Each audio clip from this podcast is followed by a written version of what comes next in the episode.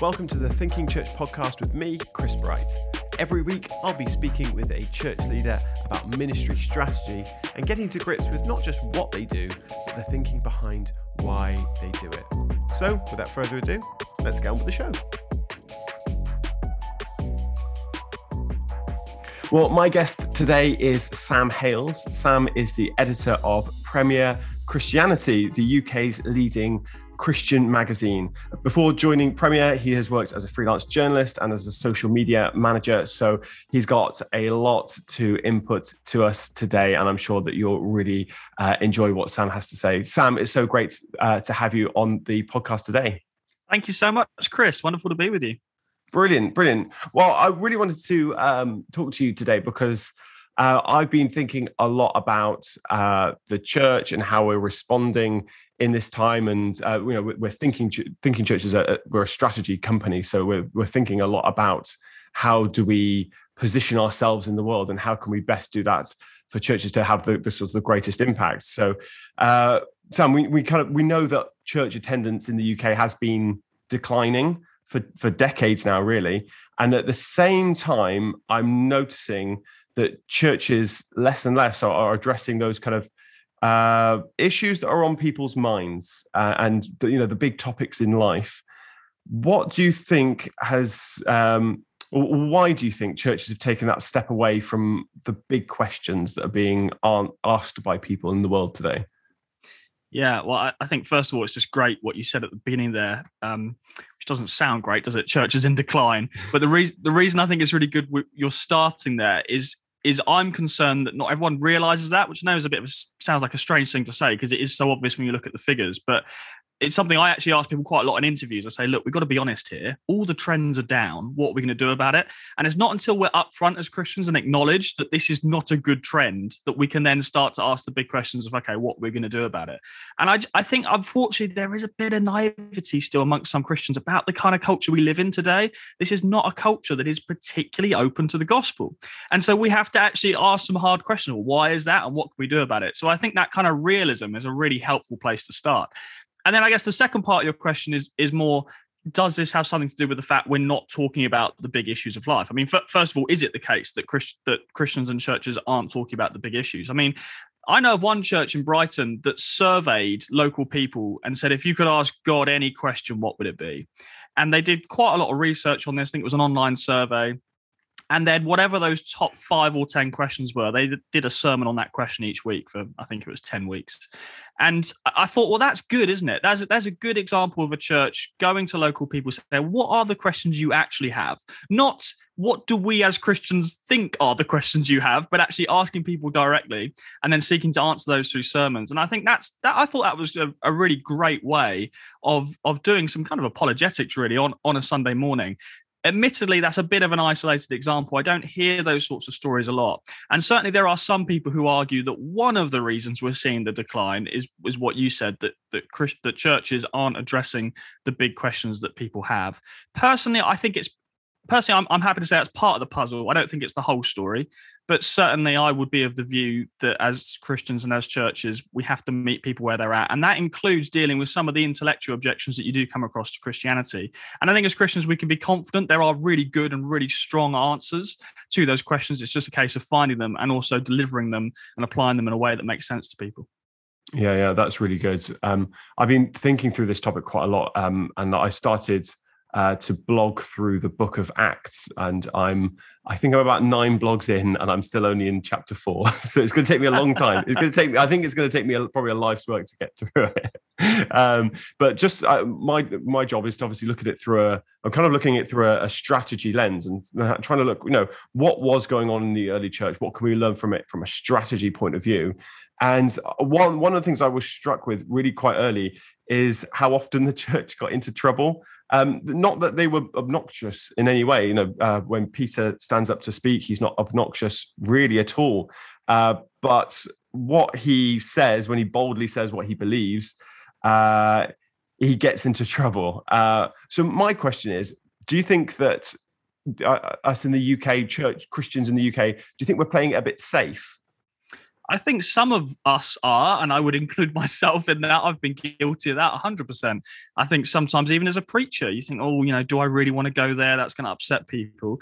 And it's, it's really important that we don't think like that. And actually, as Christians, we are supposed to live, forgive the cheesy phrase, but we are supposed to live for an audience of one. We are supposed to say, God, I'm living for you and I'm speaking your truth. And if some people don't like it, you know that's all right that's their issue i've got i've got to live to please you and so certainly we've got to be a bit um, well, in, in fact, the Evangelical Alliance um, uh, said this when um, when Gavin Calver took over. He, he, did an interview, I think, pretty much on day one of his new job, and he told me he wanted he wanted the organisation to be braver and bolder, and that's what he's seeking to do at the Evangelical Alliance. But I think in general, that's true of a lot of evangelical churches, not just the EA as a body. We do need to be a bit braver and bolder. And again, I say that of myself. I think there are definitely times we have to just take a bit of a stand even if it's culturally very, very unpopular.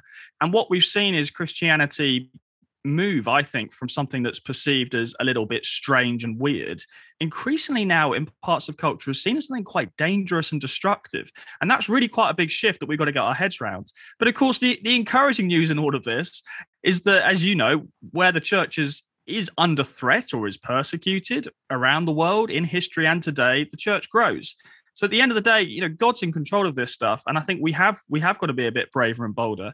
Um, but I can point to parts of the church that will say they're being brave and bold, whereas in my opinion, they are just being antagonistic, and that's just my view. I can also point to parts of the church that I think are being timid and need to speak up a bit. So it's a really it's a really great question and a really great, challenge, I think, for all of us personally as Christians to think through of am I treading that line? Am I being faithful to the gospel? Am I being faithful to Jesus and saying what is true? But am I also seeking to do it with gentleness and respect, which the Bible also instructs us to do? So I think getting that balance is really key. And I certainly haven't figured it out yet. Yeah, I, I, I put myself in the same camp because I think uh, where where I probably say I'd probably be in the more too timid category and think, gosh, I need to be a bit bolder in in my faith and be a bit bolder of, as to what I believe. And I think it's very easy, especially in the social media climate, and you know, the, anything that you believe can be taken and torn apart, of course. And um, so I'm, I, I, think that probably, um, for many Christians in the UK, they would probably sit in the too timid. I, you're absolutely right as well. There are there are churches that are just probably more on the what I class as the obnoxious side, and and, and maybe what they need to do is just learn to still say what they believe, but with with that kind of grace and uh, uh, all those kind of things. That there's a bit more kindness in in their tone, but not changing what they believe. And I think that's I think that's the the fine line that we've got to. Um, we, we've got to go with that, and it's a really hard one to get. Yes. And I think it's going to take a lot of, of tweaking and changing. I think. Yeah, I, I forget who said it, but I, I love the quote that um, the the gospel is offensive. You don't need to be. Mm. And, and, I mm. think that's that's the point, isn't it? If if if anyone's going to be offended by someone in your church, make sure it's the gospel. Make sure it's not that they're offended because of your political views, or you, you know what I mean. Like let's let's keep the main thing the main thing. And and the gospel, you know, as, as Scripture says, for some people it is this sweet smell, and for others it's the stench of death. Um, you know, I mean, goodness, that's a stark way of putting it, isn't it? There and there. So, you know, we've got to be real and upfront about that. But certainly, I never want to, and I never want to be a stumbling block. I never want my, you know, political views or I don't know, the state of our church toilets or carpet to be off-putting. I want the gospel to be off-putting if it if it has to be, but I don't want anything else to be off-putting. Yeah, absolutely, absolutely. One of the things I love about uh, Premier Christianity is it is seeking to sort of deliberately comment on the current affairs in Britain, especially, and around the world. Uh, how do you curate the content for that? Because you get a lot of you know op-ed stuff, um, uh, and how, how, do you curate the content so that it's uh, even-handed? And uh, how, how do you go about that? I, I, wish I knew, Chris. I should know that, shouldn't I? Every day is different, and there's no hard and fast rules. I suppose the, the, the first thing to say is um, I've, you know, as editor, inherited an incredible kind of legacy, if you like. Um, Premier Christianity magazine started life in 1965 as Buzz magazine, and it's been published every single month since 1965. And so occasionally I go to our offices and I go down to the basement and I get out all the back copies and I have a flick through, and it's fascinating. Uh, Cliff Richard appeared a lot in our magazine in the 80s and 90s, especially. Um, and I can tell you some other things about the archive, but I don't want to sidetrack us too much. But the, the point is, because the magazine's been around for such a long time, we actually, you know, our reputation precedes us in a really helpful way. And so, actually, there's a lot of writers out there who um, will pitch in ideas. There's a lot of contacts we have as a magazine from across the denominations, and they'll come to me and say, Sam, here's a great story happening in our church, or Sam, here's a theological issue I, I want to write about, or even, you know, here's a great issue you should be tackling, but I'm not the person to write it. And then we go away and have a think about who is the person to write it. So I, I think the first thing to say is our reputation is really helpful. People know who we are, they know what we do, and they come to us with ideas. And then in terms of other idea generation, um, that's just me personally being immersed in this world. You know, I am a I am a a, a voluntary sort of church leader. I'm in, in church leadership, my local church. So you know, a lot of our readers are church leaders. A lot of our readers are small group leaders or alpha leaders. And so, because I'm in that world personally, hopefully I know the sorts of things our audience are interested in.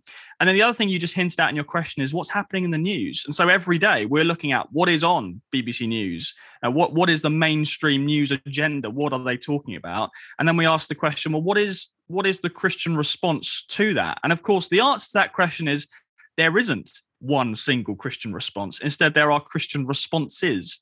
And so we then seek to try and reflect some of that diversity in the UK church. And that, of course, lands us in trouble uh, because in the last two months, for example, we published some stuff on transgender. Some of it's taken a very uh, traditional view, um, and some of it hasn't.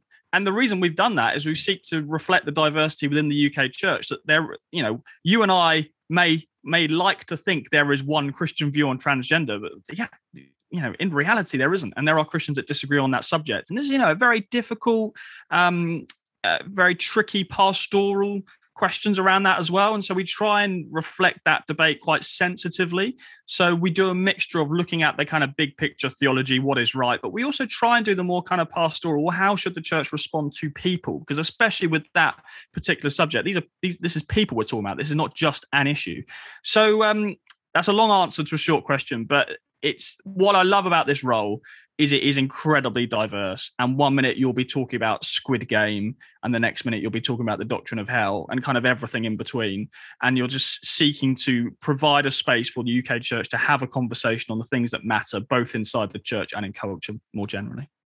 Yeah, I, I wonder whether uh, have you um do well do you get accused of you know premier christianity is you know a far left magazine or a far right magazine. Is that something that you have to deal with a lot? Are you on the end of you know twitter mobs? How do you deal with that kind of stuff if, if you are? Yeah I, I, to be honest with you i can't remember the last time we had an email that was you are a right wing or you are a left wing magazine as a whole. And, and i think and I think you certainly can critique, and people do critique individual articles that they're uncomfortable with for whatever reason. But I I don't tend to hear it as as general. You know, you, you are a right, wing or a left wing, and I think the reason for that is we have worked really hard to represent the diversity of the church. I mean, back when I joined Premier, I started as a as a news and feature journalist. And I remember this question actually came up in, in my interview for the job, and they said, you know, how do you see the UK church and how would you cover it?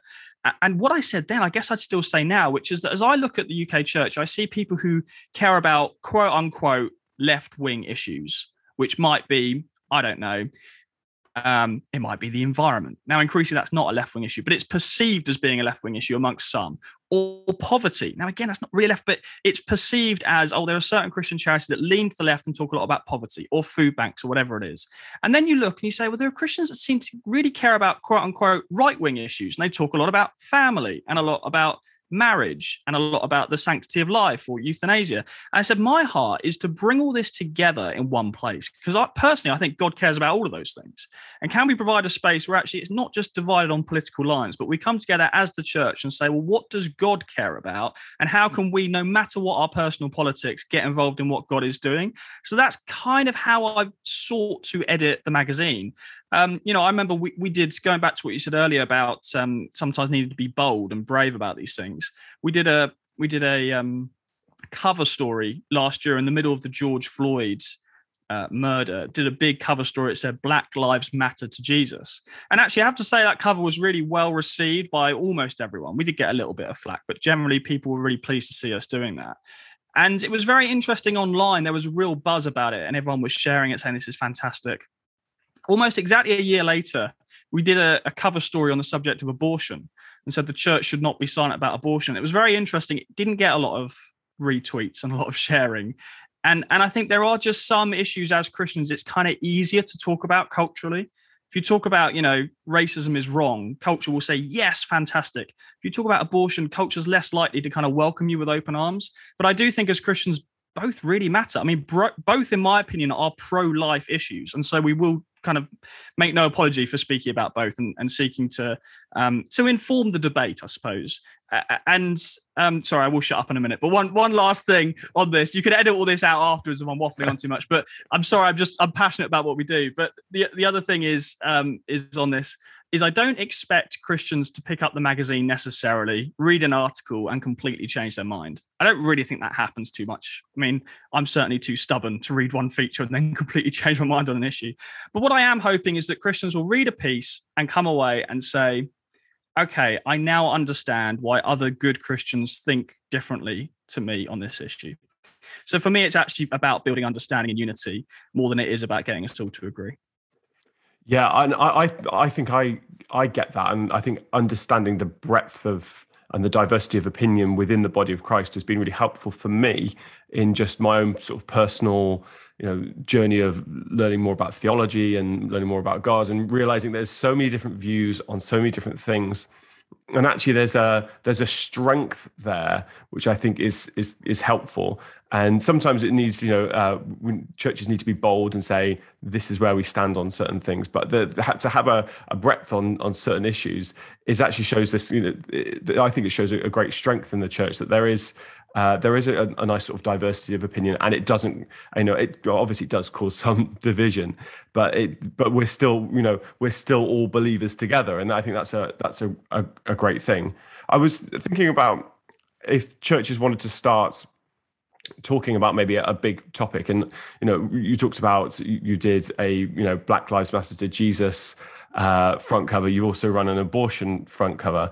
Um, I think the thing that churches would worry about if they were going to do a, you know, we're going to talk about abortion this Sunday or about racism this Sunday, is they'll be worried about the backlash, uh, either from their own congregation or even from the public, which can happen nowadays. Um, when you come to, you know, hit publish on uh, or go to print, you know, on one of those things, what are the risks that you're weighing up? Um, and how does it differ? Does it differ for online and for print? And how do you approach those kind of things? Yeah, that's a, that's a great question. I, I suppose the first thing I'd say on that is just because I do wear a sort of church leader hat as well as an editor hat. I'm not saying that everything a Christian magazine does, a church should or even could do. I do think as a media company, there are some things it's it's easier for us to do. So I'm very well aware of, of the sensitivities. I mean, for us, in terms of weighing up the risks, um, I mean, the, I'll be honest. The, the last issue we did was more edgy than an average issue. It it just so happened that the last issue had transgender, Halloween, and ghosts and euthanasia all in all in one issue. And you know, I'll be honest. I am I am far from the perfect editor. If I have my time again, maybe I'd pull back on one or two of those because really, you know, our job as a magazine it isn't just to provoke people; it is to encourage the church. And you know, we do things like we publish a new testimony every single month and you know we do work quite hard to, to be positive. We, we don't want to just become a magazine that's you know moaning about all the things that are wrong in the church. Far from it. We want to be an, an encouragement to church leaders. So i guess you know we don't always get it right and that's why it's great to hear from readers and they will say why did you do that? and or i didn't appreciate that. And we get a real mix of, of positive and, and more critical feedback. But even even the critical feedback is very interesting because actually who are the people who read this magazine the, the people who read this magazine are committed to their local church. They love their local church. Many of them are leaders in their local church. But the, the reason they pick it up is just once a month to get a broader perspective on what is happening outside of their locality, outside of their denomination, even outside the UK. And we try and be international as well and so actually they're open our readers are open to hearing other perspectives including ones they disagree with so again that's perhaps a little bit different from a church you know you think if if you're a church if you're a preacher your job is not really to open up, oh, well, you know, here's lots of different ideas. Your, your job is to preach the word of God and say, this is true. And so, as a media company that's speaking to lots of different Christians and, and sourcing different views, it is different. It's just a different form of communication to, for example, preaching. So I wouldn't want to, um, you know, c- conflate the, the two unnecessarily.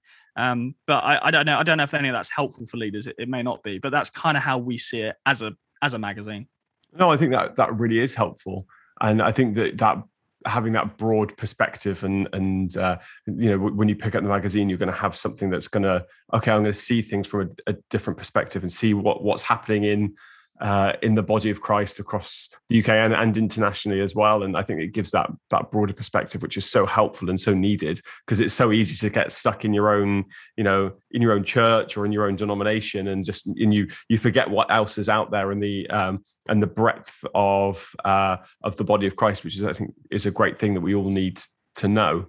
Uh, I, am wondering about uh, one of the things I'm thinking about is, and I think that it's something that you could probably speak into with your role is how are you seeing culture change? Um, and specifically i think it's how is it starting to change the church? I think the, your perspective as an editor and you're seeing lots of different opinions and you're commenting on you know different topics news items and uh, uh, popular culture and all those kind of things. How are you seeing what shifts are you seeing in culture at the moment and how is that affecting the church Wow, another great question. I, I don't go for gotta, small questions. well, you got to you understand, Chris. I'm really uncomfortable because normally I'm on your side of the microphone asking the questions. Now I've got to actually provide some answers, which is much more. True.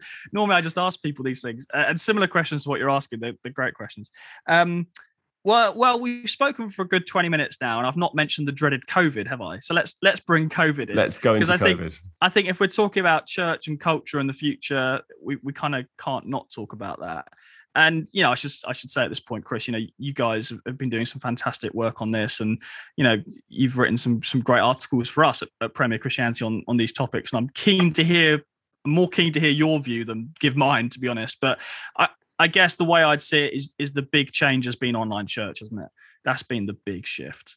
Um, and and again, just to be honest, if if people had come to me before COVID and said, you know, I'll be really honest here, even if someone had come to me and said, look, I'm disabled, I'm housebound, I can't get there, can you start live streaming your service? If I'm being really honest, I, I don't think I would have actioned it because I'd just be thinking, well, all the resource that requires for one or two people. I know that's an awful thing to admit.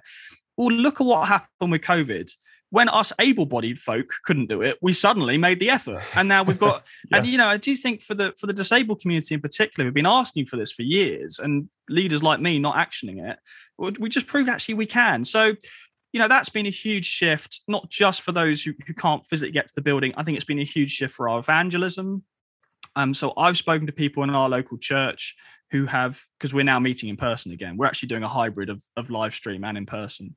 And I've spoken to people who said, oh yeah this is my first sunday with you in person but i've been watching you online for the past weeks or months. And that was always our prayer right? When lockdown happened and we're live streaming god please we prayed local people would see us on youtube and you know we'd have impact and and i think god has has answered that prayer. But in terms of the future I don't know. I, I'd love to hear your view on this, but I think the jury is out on whether this is a big long term change that from now on, churches will embrace digital and live stream all their services?